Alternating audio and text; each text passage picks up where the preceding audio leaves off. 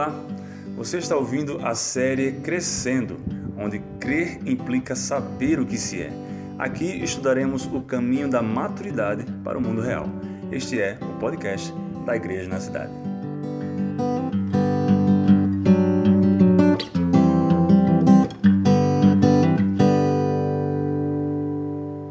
Aleluia. Nós glorificamos, Senhor, nessa noite. Amém? Que alegria ver essa quantidade de pessoas. Eu estava vindo pensando no, no, no carro. Eu não vou nem precisar usar microfone. Só vai ter umas 10 pessoas, vai fazer um círculo legal e vai ter um bate-papo legal. E quando eu entrei ali, chega. Né? Minha mão aqui derretendo. Mas eu estou muito feliz de ver cada um de vocês aqui. Muito obrigado por dispor algumas horas né, no dia da meio da semana. A gente está iniciando essa série sobre algumas ministrações que o Senhor tem liberado sobre a nossa vida, né, direção de Deus sobre isso, enquanto nós orávamos. Nós entendemos que a igreja na cidade está nesse período embrionário, eu posso dizer assim, né? Nós temos orado muito sobre fundamentos. Nós temos orado muito para que o Senhor estabeleça firmes fundamentos na nossa vida. Nós temos orado muito para que o Senhor gere em nós uh, um fundamento de verdade, um fundamento da verdade. Né, nós, não sei vocês, mas eu estou cansado de às vezes estar construindo a minha casa sobre areia. E nós sabemos muito bem o que acontece quando nós construímos alguma coisa sobre areia, não é? Todo mundo lembra de Mateus? Quando sopram os ventos, quando vêm as tempestades, quando vêm as águas, o que é que acontece? Tudo vai embora, tudo desmorona. Então, se nós queremos daqui a 10 anos, 15 anos, 20 anos, né, 50 anos, se a gente quer continuar seguindo Jesus, caminhando nessa verdade, nós precisamos estabelecer fundamentos eternais. Amém? Então, essa série, esse nosso convite para vocês durante esses meses, né, é exatamente para que isso seja estabelecido em nós através de Jesus e da palavra dele. Fundamentos eternos. Fundamentos que vão resistir quando as, as, as águas, as tempestades, os ventos vierem, porque eles vão vir. Eles sempre vêm. E quando eles vierem, se eu estou firme, eu permaneço. Eu quero, sei lá, daqui a 10, 15, 20 anos, saber que vocês continuam firmes. Né? Saber e ouvir histórias de vocês, que vocês continuam firmes na verdade de Deus. E talvez vocês vão contar histórias terríveis que aconteceu, que passou na sua vida, mas você vai dizer: Eu permaneci, porque a verdade de Deus me fundamentou. E eu falo isso porque eu, é experiência própria. Quem estava aqui um domingo desse de manhã ouviu um pedaço da minha história. E eu permaneço, não porque eu sou legal, não porque eu sou bom, não porque eu sou incrível, nada disso, porque eu não sou nada disso. É porque existe um fundamento de verdade que o Senhor gerou na minha vida. E hoje eu sei que nada é capaz de derrubar essa construção, que Ele é a pedra angular e Ele é esse fundamento. Nessa noite eu queria começar e conversar um pouquinho com vocês. Eu quero que seja algo realmente bem livre, que vocês possam interagir com, comigo, com a gente, fazer pergunta, dizer que não concorda, que isso é mentira. Fique livre, tá? Eu quero que a gente tenha essa interação. Nós vamos, nessa série, a primeira parte dessa série nós vamos falar sobre identidade. Identidade em Deus. Ok? E a gente vai. É um assunto que eu gosto demais, é algo que tem mudado a minha vida, que tem é, fincado as minhas raízes. E eu queria compartilhar um pouco com vocês disso nessa noite, sobre identidade, que eu acredito, eu posso ver, que é um dos grandes problemas e uma das grandes crises que essa era tem trazido para a gente. Se eu perguntar para você aqui, isso é uma pergunta retórica agora, tá? Se eu perguntar para você aqui, quais são os seus gostos, sei lá, de comida? Quais são, qual é a sua cor preferida? O que é que você gosta de fazer? O que é que você gosta de ouvir? O que é que você gosta de ler? Tem gente que não vai saber falar. E isso fala muito na realidade. Porque é sobre você, é sobre a sua vida, é sobre o ser que você é. E você precisa ter respostas sobre quem você é. É muito comum a gente conhecer pessoas que estão vivendo a vida de outra pessoa, que quando para para perceber nem sabe quem são. Não é isso? E quando eu estou fundamentado na identidade, quando eu entendo que a minha que a minha base de vida precisa estar fundamentada na verdade de Deus, eu começo a saber quem eu sou. E quando eu sei quem eu sou, eu posso estar no meio de uma universidade, só eu de crente. Foi isso que aconteceu comigo. Eu era o único cristão, eu era o único crente gospel da minha turma. E a universidade a gente sabe como é. Quem já foi, quem já passou e quem está sabe. É eu, eu falo que é um submundo, né, irmã Ruth? Tudo acontece lá, tudo rola lá, tudo, né? E foram quatro anos. E eu falo para você, obrigado, amigo. E eu falo para você que eu saí mais crente do que eu entrei naquele lugar. Porque o Senhor já tinha falado quem eu era. E o Senhor continua nos, me falando quem eu sou. E isso vai estabelecendo raízes em Deus. Então, nessa noite, eu queria começar a falar com vocês sobre identidade. Não sei se você trouxe o seu, o seu caderninho aí mas a aula é sobre isso. E eu queria ler aqui um texto de um livro que quem me conhece sabe que eu sou apaixonadíssimo, de um cara que eu sou também apaixonadíssimo, que eu espero encontrá-lo no céu. Eu sei que eu vou, né? E lá no céu eu vou ter inteligência melhorada, porque ele foi um professor de Oxford, né? Uma das incríveis universidades no mundo, ele ensinou lá. O senhor C.S. Lewis. E é, é um trecho do livro As Crônicas de Nárnia, a Russelli está lendo agora, eu acho. Alguém já leu aqui? Choraram? Receberam de Deus, foram ministrados? Né? Amém? então, quem não leu ainda, vai lá dar uma corrida algum dia e lê as Crônicas de Narnia e veja como o Senhor, como Deus usou a inteligência de C.S. Lewis para ministrar tanta coisa do reino dele para as nossas vidas naquele livro, né? E tem um livro chamado, é o meu preferido, O Cavalo e o Seu Menino, na página 262. Desculpa, Rosselli, se você não chegou, vai ter spoiler né, que diz assim, ó. Deixa eu resumir. A história é sobre um menino que era, foi criado por um pescador muito rude, muito grosso, muito rígido, e ele sempre olhava para as bandas do norte de onde ele morava e ele tinha um desejo de conhecer aquele lugar. Só que a história dele é uma história muito quebrada, é uma história com muita com muita dor, com, sei lá, esse pai, né, que não era pai, mas que era um padrasto, que tinha acolhido ele, mas que era rígido e fazia... Ele, ele não vivia num ambiente legal como ele queria, ele tinha esse anseio de conhecer o norte do lugar que ele estava. E vai se passando um monte de eventos, e são eventos assim, terríveis e danosos, e, né, e eu disse, meu Deus, nunca vai melhorar a história para esse cara. E chega nessa parte do livro, acontece isso aqui, ó. Ele fala assim, quem é você? Murmurou baixinho. Alguém que esperava por sua voz respondeu a coisa. O tom não era alto, mas amplo e profundo. Você é um gigante? Pode me chamar de gigante, disse a grande voz. Mas não me pareço com as criaturas que você chama de gigantes. Não consigo vê-lo, falou Shasta, depois de muito tentar. Uma coisa terrível lhe passou a cabeça e, com a voz quase trêmula de choro, perguntou: Você não é uma coisa morta, é? Vá embora, por favor, nunca lhe fiz mal.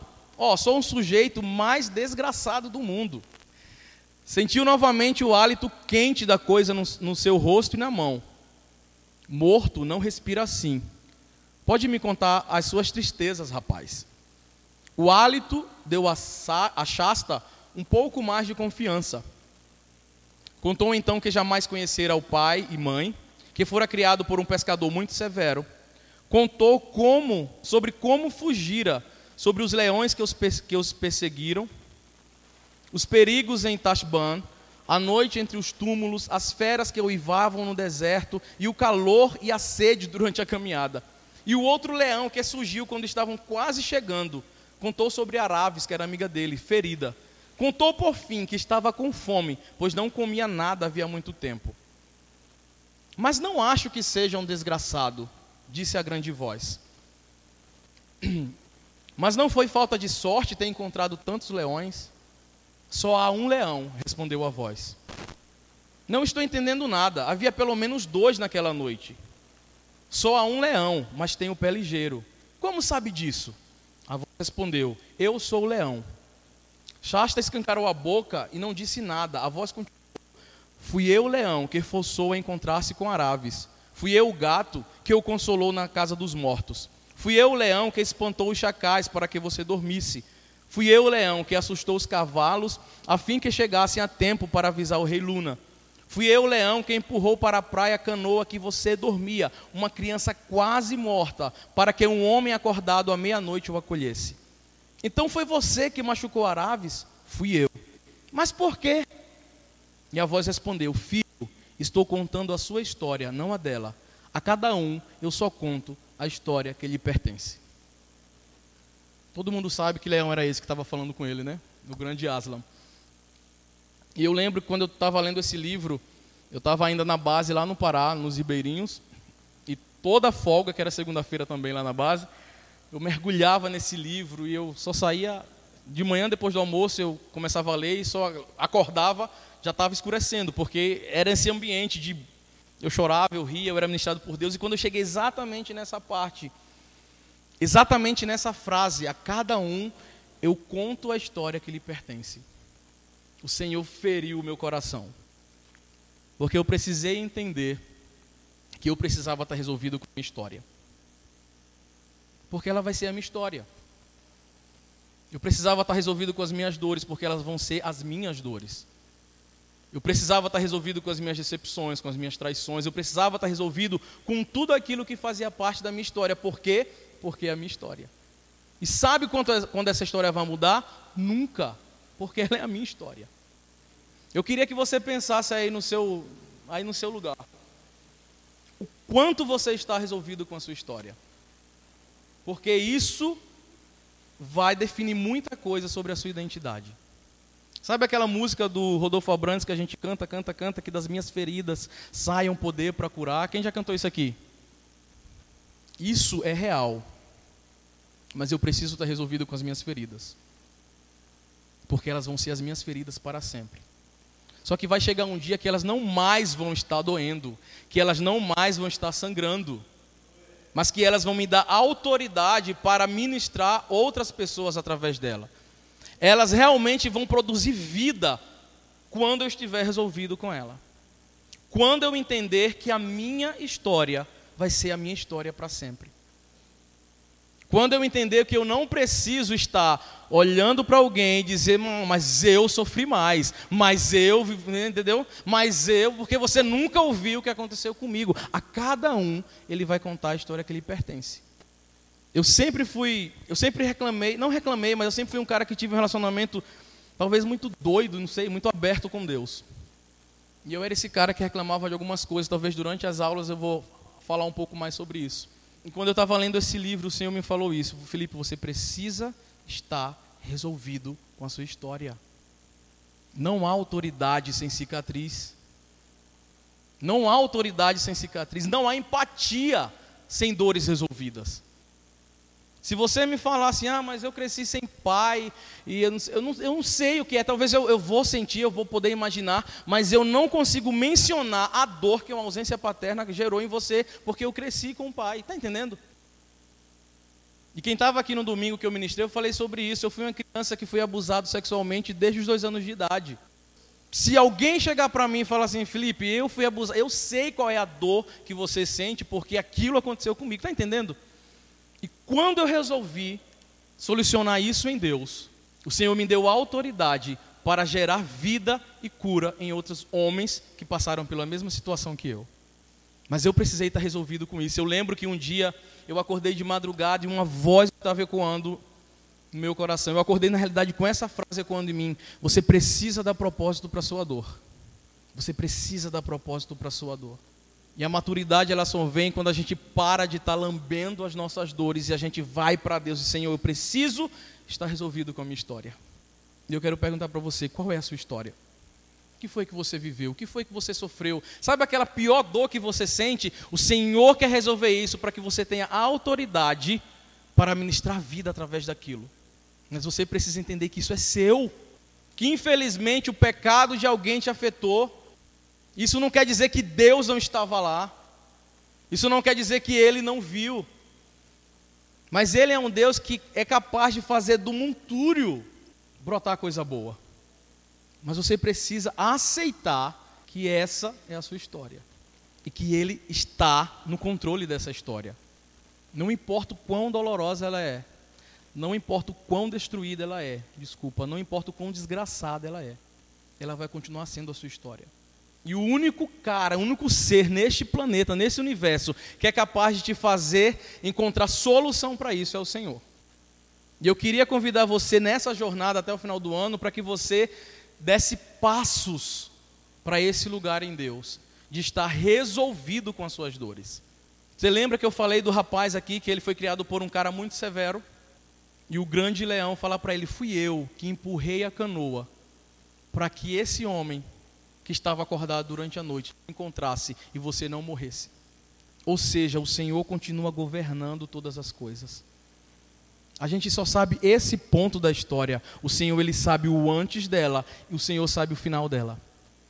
Mas eu precisei entender que eu pertencia a esse Deus que por mais que eu fui machucado, ferido, não sei o que, tocado, ele não deixou de ser esse Deus de amor que continuava cuidando de mim. Talvez se eu abrisse aqui para a gente contar a nossa história, a gente ia acabar o ano, começar o outro e a gente ia estar tá ouvindo. Talvez se eu pedisse para você listar as suas dores, você ia estar tá aí né, fazendo uma lista infinita de dores. E eu repito, isso nunca vai mudar. São marcas que você vai ter para a sua vida, que vai te gerar autoridade. Mas a gente precisa resolver isso em Deus. Não dá para a gente sair por aí dizendo que Jesus é o Senhor, dizendo que Ele transforma, que Ele liberta, se eu tenho continuado deixado um racho de sangue das minhas feridas mal, mal solucionadas em Deus. E eu preciso ter consciência quais são essas dores. Eu acredito que o Espírito de Deus ele já está trazendo na sua cabeça algumas coisas. Não é para te gerar mais dor que ele quer fazer isso, mas é para que você tenha consciência de quais lugares, de quais regiões ele precisa entrar e resolver isso em você.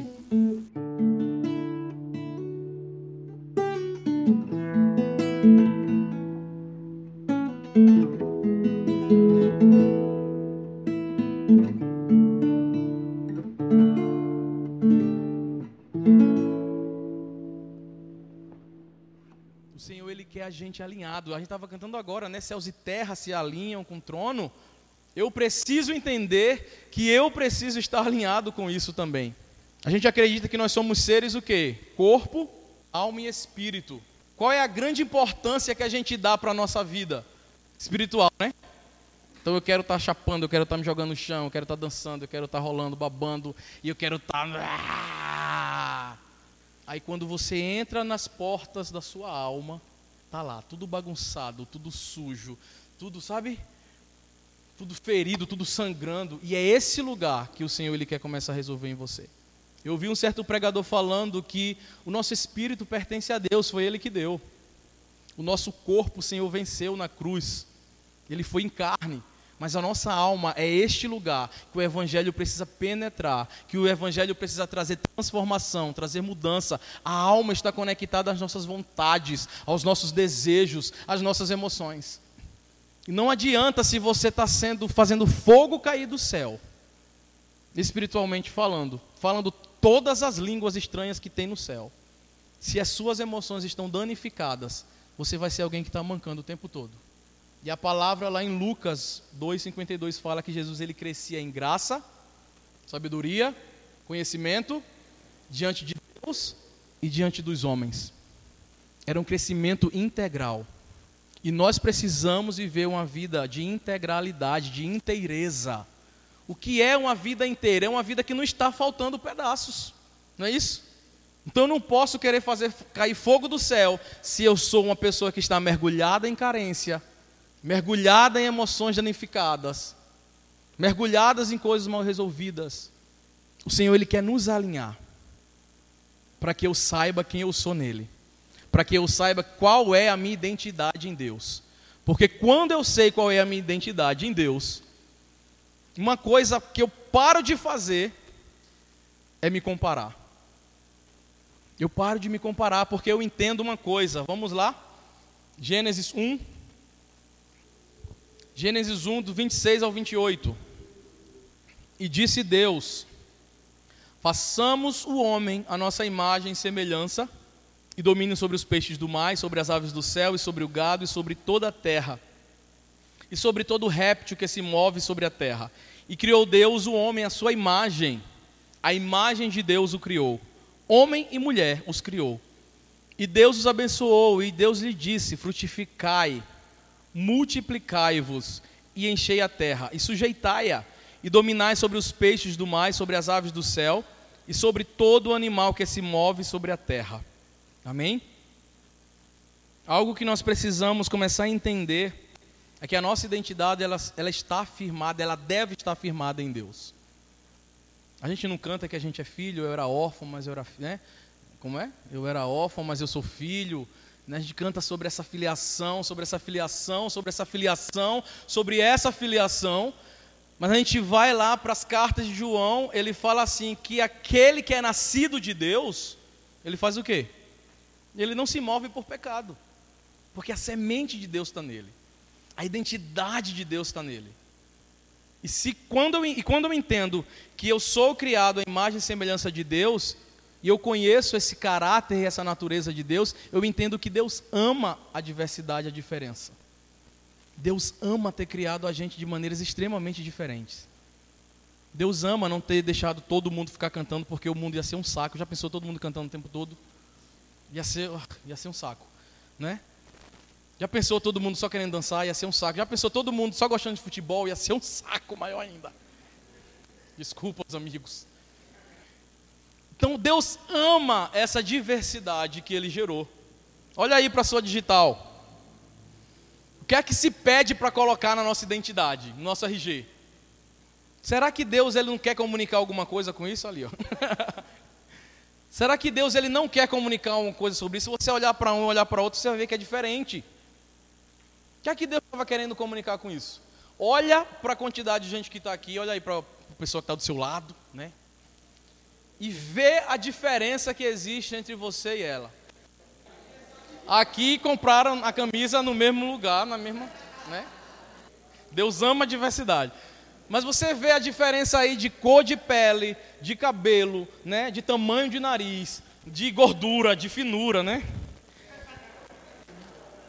Você vê essa diferença. Então, eu pergunto para você, o que Deus queria comunicar quando ele cria essa diferença nesse ambiente aqui, olha a quantidade de gente diferente. O que ele queria comunicar com isso?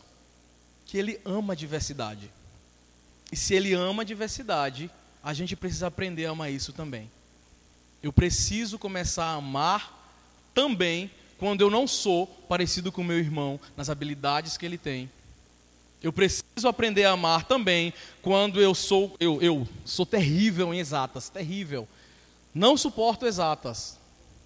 Não é? Quem está comigo? eu precisei aprender isso, que até aquilo que eu acho que é debilidade em mim, é diversidade de Deus. Porque isso faz com que eu precise me relacionar com alguém que saiba fazer as coisas que eu não sei. Você imaginou nossa família sem um Will, por exemplo? Está entendendo? Isso é essa diversidade. E eu preciso amar isso. Quando eu começo a entender que Deus ele é um ser que ama a diversidade, eu começo a zerar as minhas comparações. Eu não olho mais para o meu irmão e digo: caramba, Deus, o Senhor errou, porque aquele irmão parece ser melhor do que eu. A gente talvez não fale com essas palavras, mas é isso que a gente comunica. Que ele não soube fazer. Não é isso? Talvez se a gente fosse um pouquinho mais de ver, verdadeiro assim em Deus, a gente ia ter coragem de falar isso. Ei, você não soube fazer. Porque você deu tantas habilidades para o fulano de tal e eu estou aqui zerado. Eu sempre reclamei muito do meu corpo, né? Minha perninha troncha aqui, igual o Gustavo. Eu não tenho a cava do pé, quem nunca percebeu, percebam. Ok? É, que medo a minha prima faz, que pé feio. E eu sempre reclamava muito com Deus sobre isso, né? Muito, muito, muito. Se reclamava. E nas minhas palavras eu estava dizendo: Você não soube fazer, tu já me faz preto nesse país, né? E gordo e troncho e não sei o quê. Né? E, e chato. E eu lembro que um dia, quando eu. Em 2014, eu estava no meu prático de uma escola de missões na Índia. E eu levantei para meditar e eu sentei na minha cama e minha sandália estava do lado. E a primeira coisa naquela manhã que o Espírito Santo falou para mim foi assim: Eles se tornaram formosos porque eles estão anunciando o evangelho nas nações. E eu fui destruído naquela noite, naquela manhã. Por quê? Porque eu entendi que Deus ele se importa com os detalhes que talvez eu acreditava que ele não se importava. Deus ele se importa com os detalhes da sua existência, tá? Por mais que você ache que não, por mais que você ache que ele não se envolve, que ele não se importa, ele é um Deus que ama se envolver nos detalhes da nossa vida. Ele é um Deus que ele faz propositalmente coisas na nossa vida. Ele é um Deus proposital. Não ache que é obra do acaso que você simplesmente, uh, né? Seu pai, sua mãe casaram, tiveram ali um sexo, engravidou do nada e veio uma pessoa com característica. Não é assim. E eu lembro que quando eu pisei naquele país, e eu olhei para os caras, e eu vi um monte de gente com essas perninhas, com esses pezinhos, eu disse: Meu Deus, meu Deus, I'm home. Estou em casa. E sabe o que é mais incrível? Que lá eles não, nem acreditam que eu não sou indiano. Eles perguntam: tem certeza? Você não tem nenhum país aqui, nenhum parente aqui? Não, não tem. Tem certeza? Você é tão parecido com a gente. Os muçulmanos passam por mim e dizem salam aleikum. E eu, aleikum salam. Se eu não falar, e quando eu falo que sou brasileiro, eles se chocam. Por quê? Porque ele é um Deus de causas e de propósitos, ele se importa com detalhes externos daquilo que o nosso corpo é. E quando eu entendi isso, eu entendi a grandeza desse Deus, que ele não só quer o meu espírito bom, ele quer que a minha alma caminhe nesse lugar de cura. E Ele quer que eu esteja resolvido, não só com as dores da minha história, mas com aquilo que eu sou aqui por fora. Vocês estão conseguindo entender? Então, todas as vezes que eu olho para mim, eu olho para o meu irmão, eu acho que o meu irmão é melhor, que é mais bonito, que o corpo dele, que o nariz dele, né? As, as, as meninas, infelizmente, têm mais isso do que os homens, né? Ah, meu Deus, eu podia ter não sei o que maior, né? ah, não sei o que, meu cabelo. Sabe o que você está comunicando para Deus? Cara, você não soube fazer. E quem somos nós para estarmos falando para o grande ser que organiza todas as coisas, que governa todas as coisas, que ele não soube fazer? Quando eu olho para minha família e para minha história, eu digo: "Meu Deus, que história destruída, não sei o quê, porque você não soube fazer, você não soube me proteger, você não soube me guardar". É isso que a gente comunica muito para o Senhor. Ou você acha que Deus não estava comigo naquele dia, quando eu tinha dois anos, no banheiro da igreja que meu pai pastoreou quando fui abusado. Ele estava lá.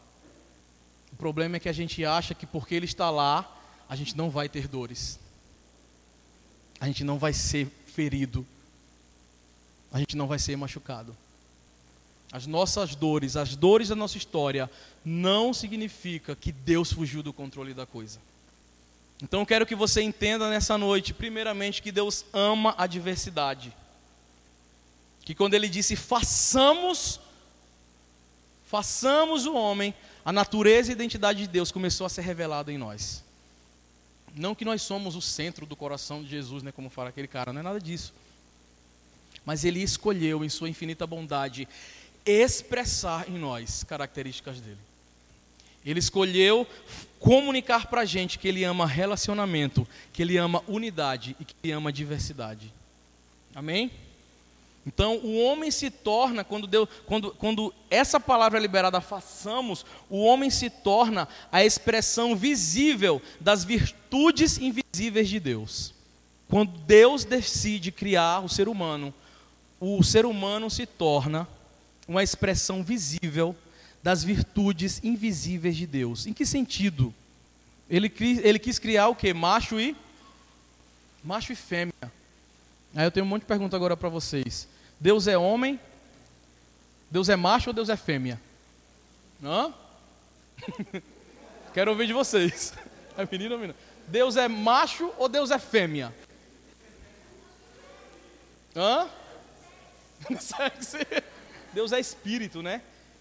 E espírito ele é o quê? Não tem não tem gênero, não tem sexo. Mas quando Deus decide criar o homem e a mulher, ele está trazendo a expressão daquilo que ele é. O homem sozinho, ele não consegue expressar Deus. A mulher sozinha, ela não consegue expressar Deus. Quando os dois se juntam, existe uma expressão de Deus. E a gente precisa entender isso. Por que o casamento? É só para a gente ter sexo em paz, né? Sem estar pecando? Não, é para que você consiga expressar uma plenitude de Deus. Sabe qual é o grande erro dos crentes? Geralmente quando pensa em casamento é porque eles querem ter sexo em paz. Ter sexo em nome de Jesus, porque a, o peso vai embora. Não é, mas não é isso?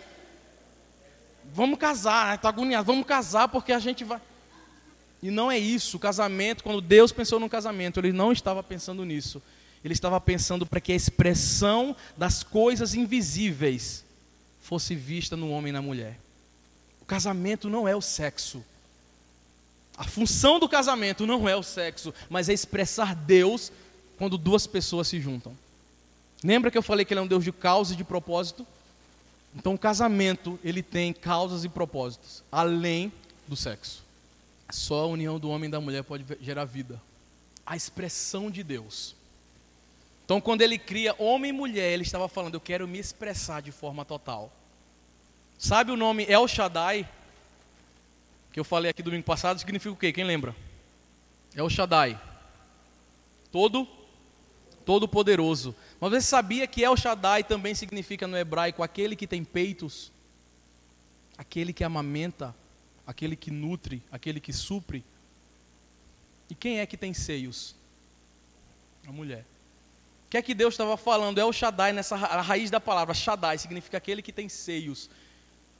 Que ele é aquele que nutre, que é aquele que supre, ele é aquele que dá sustento, ele é aquele, entendeu? Então existe uma expressão aí no macho e fêmea, além do que só a procriação. Existe uma expressão de Deus. E isso é sobre identidade. Quando eu entendo quais são as minhas funções como fêmea, como mulher, eu não preciso mais estar querendo brigar, sabe, por coisas que são. Ou você acha que o homem é capaz de aguentar as dores de um parto? Você acha isso? Ou você acha que o homem é capaz de suportar na amamentação, quem já amamentou aí, né? A, ferida que vai gerar ali o bebê sugando. Não dá, cara. Então Deus ele quis expressar, ele criou macho e fêmea com funções diferentes e valores iguais. Qual é a grande briga dos ismos dessa era, né? Machismos e femininos, é porque parece que perderam o entendimento de funções e valor. Quando eu olho para o Senhor, quando eu entendo que Ele criou homem e mulher, segundo a imagem e semelhança dele, com o mesmo valor, mas com funções diferentes, tudo muda, não é isso? Vamos lá, vamos falar sobre força. Se eu pedir aqui, sei lá, não vou nem pedir para a Gabi que ela quer ganhar de mim na força. Né? Mas se eu pedir para algum de vocês mulheres pegar uma montanha de cadeira que está ali, você vai conseguir com facilidade? Mas se eu pedir um homem, ele não vai conseguir. O que é isso? É função. Então, funções diferentes, mas valores iguais. Eu quero que você grave isso na sua cabeça. Quando Deus ele criou macho e fêmea, ele quis criar funções diferentes, mas valores iguais. E quando eu entendo que o meu valor, que a minha identidade está estabelecida e firmada em Deus, eu começo a viver bem com as minhas funções. Eu começo a gostar de ser homem. E qual é o papel de um homem? Eu quero ouvir de vocês aí agora. O que é que um homem, segundo a Bíblia, ele tem ele tem que fazer, o que é que ele tem que ser? Hã? Proteção, o que mais? Hã? Suprir, o que mais? Entregar sua vida pela esposa, o que mais? Hã? Direcionador, direção, o que mais? Quero ouvir dos homens. É sobre vocês agora, não é sobre elas não. Limites, que mais? sacerdócio. Homens, vocês não sabem as funções de vocês? É um lance que tem que estar na minha ponta da língua, porque é sobre aquilo que eu sou, entendeu? Então, quando eu não sei quem eu sou, eu não sei como ser. Se eu não tenho uma lista estabelecida na minha cabeça, o que é que um homem deve fazer e deve ser, eu não sei ser homem. Ou você acha que o fato de você ser heterossexual, sei lá, define a sua masculinidade. O que era que Jesus era? Como Jesus fazia? Como Jesus sentou naquele dia com aquela mulher samaritana e entrou o universo dela, sem tocá-la de maneira suja. É isso que um homem deve ser. Jesus sentou com aquela mulher que tinha um histórico de vários né, casos e maridos, sei lá, mas ele conseguiu entrar no ambiente do coração dela e sair sem destruir ainda um pouco mais. Então, quando a gente não sabe ser homem, a gente precisa aprender com Jesus. Eu lembro que aos meus 16 anos eu fiz essa oração em cima de um altar sozinho. Eu disse, Senhor, eu preciso que você me ensine a ser homem. Eu quero que você seja esse padrão na minha vida, porque Ele tem esse padrão estabelecido. A nossa grande dificuldade de encontrar verdadeiros homens hoje nessa era é porque os homens dessa era geralmente não tiveram pais excelentes. E como Jonathan falou, homens são feitos na presença de outros homens. E se eu não tenho um referencial de masculinidade, para onde eu vou? Para Jesus, o homem perfeito. Então eu quero que os caras, né, tenham na ponta da língua. Eu quero desafiar vocês hoje, nessa noite, aqui, em nome de Jesus, na ponta da sua língua, quais as suas funções como homem, segundo a imagem e semelhança de Deus. O que é que o Senhor te chama para fazer? Vocês precisam listar isso. Vamos lá para as mulheres. O que é que as mulheres, quais as funções das mulheres? Hã? Edificar, su, dar suporte, Suportar, essa é a palavra mesmo, porque existem uns, uns bebês gigantes que ela, ela realmente vai ter que suportar, né?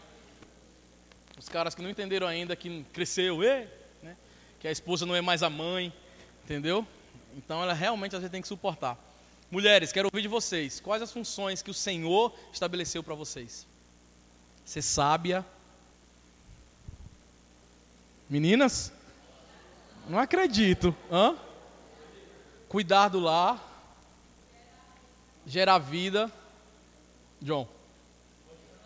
Uma de cada vez, está muito tumultuado aqui.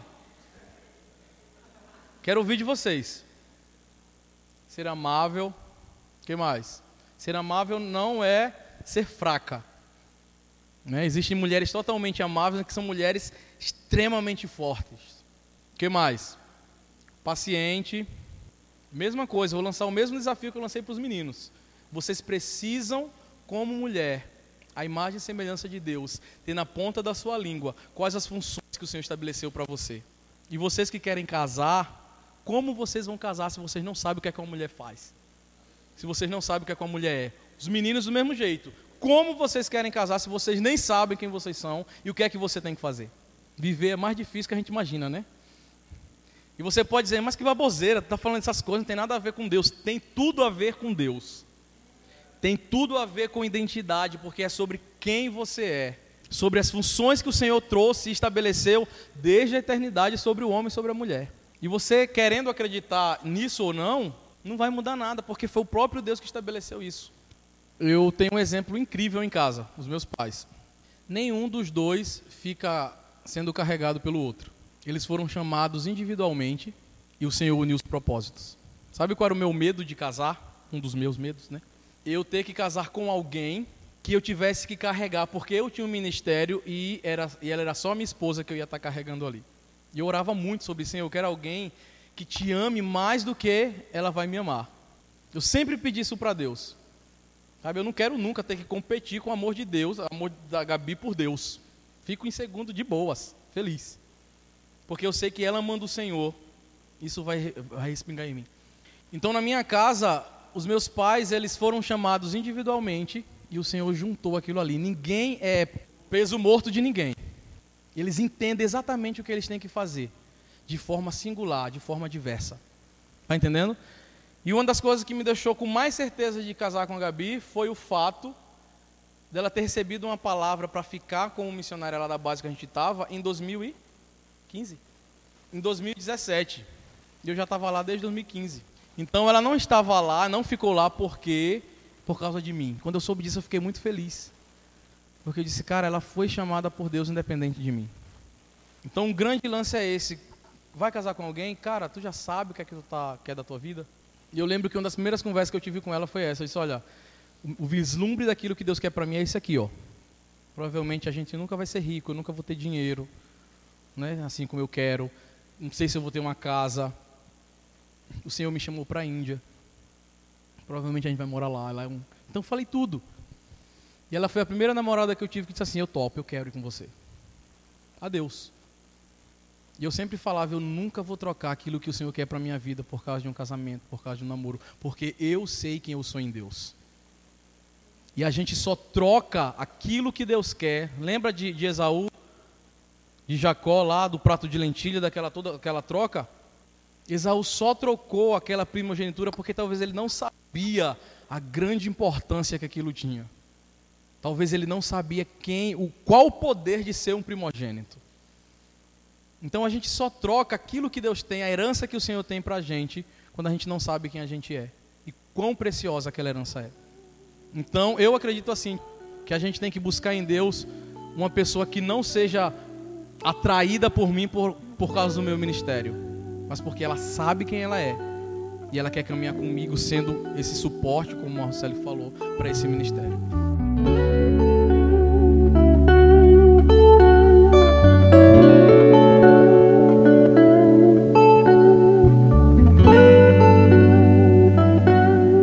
Em Gênesis 1, o que é que o Senhor primeiro ele fala? Existe uma ordem de Deus para a nossa vida, né? Primeiro, em Gênesis 1, 26, ele fala assim: façamos um homem a nossa imagem e semelhança. Ele dá o que para o um homem? Identidade, não é isso? Depois, ali, eu acho que versículo 27 ou 28, ele fala assim: olha, vão e, e multiplique-se, e domine a terra, e domine sobre as aves, não sei o que. O que é isso? Ele deu um propósito para o homem. Ele fez um chamado e ele deu um propósito para o homem. E só no capítulo 2 Eva aparece na vida dele. Será que Deus não quer comunicar alguma coisa para a gente? O que, é que, o, o que é que a gente crente faz? A gente, sem saber quem a gente é em Deus, a gente sem saber para o que Deus nos chamou e nos fez, a gente quer encontrar uma mulher ou um esposo. A gente vai o contrário da ordem. E toda vez que isso acontece, vai dar errado. Porque quando eu sei quem eu sou, eu descubro o que eu quero. Quem é mais próximo de mim sabe que eu amo cozinhar. Desde os 10 anos de idade eu cozinho, que eu amo comer comida boa, que eu amo fazer comida boa. E quando tem uma comida que não é legal, eu digo, não, não quero, não gostei. Por quê? Porque eu sei o que eu gosto. Não é eu querendo ser chato ou mostrado, não, porque isso é sobre quem eu sou. Se você me perguntar, Felipe, você prefere filé mignon ou carne de pescoço? Filé mignon, mas tem gente que vai preferir carne de pescoço ou filé mignon. Não sabe porque não sabe quem é. Para quem não sabe, carne de pescoço é extremamente dura. E assim, muitas pessoas vivem nos seus relacionamentos.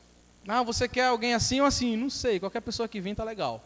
Não é assim. Se você sabe quem você é, se você entende qual é o seu propósito em Deus, Deus vai te dar uma Eva que vai se encaixar com esse propósito. Não busque Eva antes de você saber qual é o seu propósito e antes de você saber quem você é, porque a ordem de Deus para a coisa não é essa. Aí depois quer falar sobre submissão, né? Como uma pessoa, mulher, sei lá, vai ser submissa a alguém que nem sabe quem é e que nem sabe para que existe. C.S. Lewis fala que aquele que não sabe para onde está indo não precisa de companhia. Então, se você não sabe quem você é em Deus, se você não sabe qual, para que você foi chamado, por que você quer levar alguém também para este abismo? Porque é um abismo que você vai, né? você vai para um abismo, cara. Não é propósito, tá ligado? E a ideia de Deus é propósito, que eu vou falar sempre, ele é um Deus proposital. E eu queria que você saísse dessa noite aqui se perguntando em que estágio você está desse lugar. Você já sabe quem você é em Deus? Você já sabe para que o Senhor te chamou? Beleza, agora vai buscar em Deus alguém que vai te acompanhar nisso tudo. Mas se você nem sabe quem você é, se você nem sabe por que Deus chamou, não procura ninguém não, cara. Vai ser menos duas pessoas infelizes no mundo. E esse mundo já tem tanta gente infeliz, vamos deixar de boas? Vamos se resolver primeiro em Deus, vamos né, estabelecer raízes e fundamentos em Deus, para que a família realmente tenha um propósito de expressar a Deus. Não é sobre estar namorando, beijando, não é sobre isso, não é sobre propósito. E eu pergunto para você, onde você está nesse lugar? O quanto você já sabe quem você é, o quanto você já está resolvido com a sua história. Eu sempre quis casar velho, eu digo que casei velho, né? Casei com 30 anos. E que bom, foi a melhor coisa que realmente fiz na minha vida, porque eu estava tão resolvido com tanta coisa. Que eu e a Gabi, a gente só tem DR a cada três meses, assim. Porque primeiro a gente já está velho. Né? A gente não quer mais ficar gastando tempo com muito mimimi. Namoro de gente nova tem muito mimimi, né? A gente parece que tem que brigar toda semana para ver se gera um, um, um hot ali. Não faz sentido, velho. Tu quer casar para ficar, né? Mas eu entendi que não era por causa de eu, eu, eu estava resolvido, estava muito mais resolvido em Deus, estava muito mais resolvido com a minha história. A minha cabeça estava muito mais consciente daquilo que Deus queria para mim. E quando você entra nisso, isso se torna uma bênção. Claro que não há perfeição, mas há encaixe melhor, porque existe amadurecimento, existe entendimento de propósito. Uma das coisas que eu sempre admirei na minha mãe era o fato dela nunca reclamar com meu pai por causa de algumas necessidades que a gente passou no campo missionário. Era algo também que eu orava, Senhor, me dá uma esposa que, que, que, foi chamada pelo Senhor, que saiba que não sou eu que estou gerando isso, mas é a vida que o Senhor escolheu para a gente. E a gente não vai um para o outro reclamar sobre necessidade, a gente vai para Deus porque a gente sabe que foi Ele que chamou. Então Ele que lute. Né? Eu falo isso. Alguém já me ouviu falando isso, né? O Senhor que lute. Estava no meu emprego, não sei o quê, agora é Ele que lute. Mas é isso, sabe? Quando você sabe quem você é, por quem você foi chamado, você sabe o caminho que trilhar. E quando Deus ele pensa em homem e mulher, né, criar ser humano, ele, ele decide colocar características pessoais, dividir na realidade características pessoais com a gente. Características que são dele, ele decide colocar na gente. Vamos lá, eu quero fazer aqui rápido. Das pessoas que me fale o seu pior defeito: ansiedade, impaciente, impulsiva, procrastinação, explosivo, chato. Bora? Hã? Cabuloso, que mais? Cabuloso, é. Hã? Exagerado, que mais? Fresco, inconstância, lindo, é, isso ali é soberba. Orgulho. que mais? Hum? Teimoso é mesmo, viu? Meu Deus. Orgulhosa, amiga, tamo junto. Maridinho mais ou menos. Se eu, se eu pedisse cinco defeitos, você ia poder me dar? Dez. Um caderno desse aqui de 12 matérias. Dava, não dava? Agora eu quero a sua melhor qualidade. Serviço, amigo, disponibilidade, verdade. Ajuda, empatia. Se eu pedir 20 qualidades, vocês têm para me dar? Não? Quem acha difícil? É mais fácil falar defeito, né? Talvez não falar, mas é, é, reconhecer defeitos. Aí eu tenho outra pergunta agora. De onde veio os nossos defeitos? Qual a raiz disso? O que, é, o que foi que. Quem foi que colocou isso na gente? De onde vêm as nossas qualidades? De Deus? E por que é que é mais difícil a gente falar sobre aquilo que a gente tem de bom? Se vem de Deus. Aquilo que não presta na gente vem do pecado. Lembra do pecado? A Eva lá, o Adão, Adão bobão, né, omisso, deixou a Eva comer a maçã. O pecado entra, distorce tudo na gente. Então, tudo aquilo que não presta na gente é consequência do pecado. Mas a gente tem uma lista, um caderno de 10 matérias para escrever sobre isso na ponta da nossa língua. Tudo aquilo que é bom na gente vem de quem? E por que a gente não tem essa lista pronta também? Então, se eu não sei o que é que Deus escolheu para colocar em mim, como eu vou saber quem eu sou? É essa partícula de Deus. Sabe quando ele falou, façamos o homem a nossa imagem e semelhança? Ele disse, eu quero colocar no homem características minhas, que, que faça ele ser parecido comigo. Mas a gente não sabe muitas vezes dessas características. Então, como eu vou saber quem eu sou em Deus? E ao invés de a gente caminhar para isso que o pecado distorceu na gente, ser melhorado em Deus, a gente prefere ficar só ali, ó, amontoando. Qual foi a última vez que você falou sobre as suas debilidades e aquilo que é monstruoso em você? Onde se a gente falar das nossas qualidades, as pessoas vão nos julgar de soberbos. Qual, ouviram que ele, entenderam o que ele falou? Quando as pessoas falam, quando a, a gente vive num, num, ambiente, no mundo, né? Que quando a gente fala sobre nossa sobre nossas qualidades, as pessoas julgam a gente como soberbo. Existe uma linha muito fina na realidade entre isso, porque é a motivação do teu coração entre o orgulho e a humildade existe uma linha muito fina, que vai depender muito da motivação do teu coração. Porque quando eu sei quem eu sou em Deus, eu sei onde eu sou bom e onde eu sou ruim.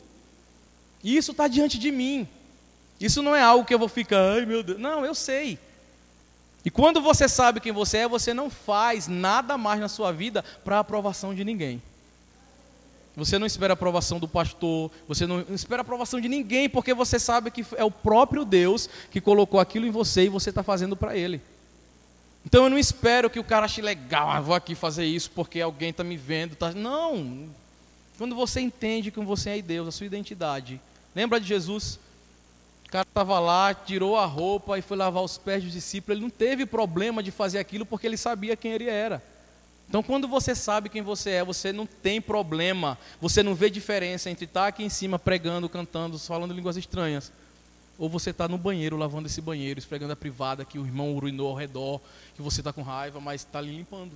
Porque é sobre quem você é, quem você está firmado. Então, quando você sabe quem você é, você não espera mais aprovação de ninguém. Você não espera que alguém chegue para você e fale que está bom. Porque você entende que Deus colocou isso em você e você está fazendo de maneira excelente. Se você não estiver, você precisa melhorar isso. Ah, Felipe, você cozinha muito bem, eu sei. Obrigado. É um dom que Deus me deu. É uma habilidade que Ele me deu. Eu tenho experiências com Deus quando eu estou cozinhando. Já falei isso para o Jonathan. eu tenho experiências com Deus nesse, nesse lugar de, de cozinha. Eu, eu, tenho, eu sinto, Senhor. Eu, muita coisa já aconteceu na minha vida. Muitas chaves foram viradas nesse ambiente. Está entendendo? E eu não faço para ouvir que está bom, porque foi o Senhor que me deu. E é eu e ele ali, mano, é muito massa, é eu e eles, é eu e ele naquele ambiente legal. E aquilo que sai dali é por causa dele, não é por causa de mim. Vocês precisam saber o que é que eu tenho de bom. Se você não souber, você vá para Deus e ore. Pergunte, Senhor, o que é que o Senhor colocou de bom em mim? Porque tem gente que não sabe realmente. Tem gente que não teve pai nem mãe, talvez para dizer assim: olha, isso aqui é tão bom em você, essa habilidade que você tem é tão incrível, isso aqui é tão legal. Tem gente que nunca ouviu esse tipo de coisa. Então, para onde eu vou se ninguém está falando? Eu vou para aquele que pensou em me fazer, porque ele sabe. Então, quero desafiar você também a fazer isso. E para Deus, caso você não consiga entender, não, não descobriu ainda quais as características de Deus na sua identidade, você precisa ir para esse lugar e perguntar para Ele: Senhor, quais as características que o Senhor colocou em mim? Eu preciso saber disso. Amém? E eu queria encerrar com isso nessa noite. Identidade, ela expressa o chamado e o propósito e não é o contrário que acontece. Vou explicar melhor. Tem gente que acha que o fazer define o ser. Um exemplo muito claro. Uma mangueira, ela deixa de ser mangueira quando ela não está produzindo frutos. Você olha para uma mangueira, quem conhece, você vai saber que é uma mangueira, ela com manga ou não. Então aquilo que você faz não determina aquilo que você é, mas é o contrário. Porque você é, você produz. Isso é um lance natural. Tem gente que faz totalmente o contrário. Acha que, ah, porque eu estou ali cantando, não sei o quê, né? Aí, mas não é assim.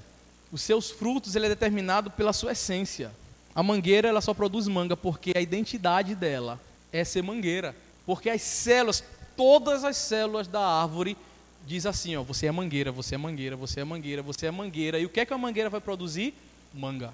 Tem muitas pessoas, eu, eu queria perguntar isso aqui. Se o Senhor tirasse, sei lá, a tua habilidade de tocar e cantar, como você ia sentir? Se o Senhor tirasse a tua habilidade de pregar, na, ser evangelista, o que é que você ia sentir? Se o Senhor tirasse a tua habilidade do teclado, o que é que tu ia sentir? Se eu estou me definindo por aquilo que eu faço, a minha identidade não está firmada em Deus ainda. Porque não é o que eu faço, é o que eu sou nele. Até na minha inutilidade, quando eu estou arraigado em Deus, eu vou sentir paz nisso. Até quando eu estiver fazendo nada, ah, mas eu sei tocar, cantar, não sei o que, dançar, lá, lá, lá mas eu estou sentado ali, eu vou sentir paz, porque não é o que eu faço que me define. Lembra de Moisés? Eu já falei isso aqui na igreja, quando ele perguntou, mas qual é o teu nome? Como é que eu vou te apresentar para o povo no Egito? Lá eles têm vários deuses. e como foi que Deus escolheu se apresentar? O eu sou. Ele não quis se apresentar como o que faz. E muitas vezes a gente tem se apresentado por aí como o que fazemos, né? É muito normal você se apresentar por, com a sua profissão, não é isso? Com, a, com aquilo que você, com suas habilidades. Eu não vejo ninguém às vezes falar assim, olha, eu sou, eu sou o Felipe, eu, eu sou muito humilde, eu sou muito amigo, eu sou muito leal. Não, eu sou o Felipe, eu sou o cara que canta naquela igreja que está nascendo ali, que tem um monte de doida, não sei o que, lá. Eu sempre vou querer falar e ser conhecido pelo que eu faço. E se eu faço isso, as minhas raízes não estão fincadas em Deus. A minha identidade não está em Deus. Eu não sei vocês, mas eu quero um dia ir embora dessa vida e eu ser reconhecido pelo Felipe, não o Felipe que cantava legal, ou que dava aula, mas o Felipe que, que alguns de vocês já conhecem, como eu sou. Porque isso é sobre identidade, sabe? Deixar digitar nas coisas, e você tocar as coisas a sua digital ficar lá. É esse tipo de gente que a gente precisa ser.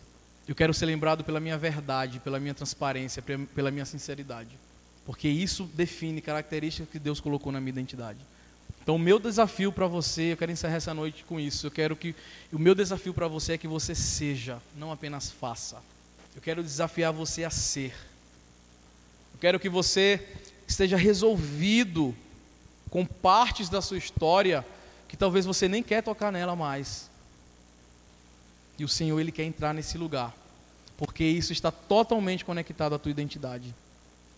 Eu quero que você esteja resolvido com a sua história familiar. Eu quero te desafiar isso. Eu quero que você, quero desafiar você a estar resolvido com a sua história de orfandade, de ausência de pai, de ausência de mãe, com as dores que você viveu na sua vida. Eu quero te desafiar a ir para o Senhor e buscar nele a sua identidade. Então, meu desafio para você é que você seja parecido com Jesus. E Jesus ele era resolvido com as dores dele, com a história dele, com o lugar que ele nasceu.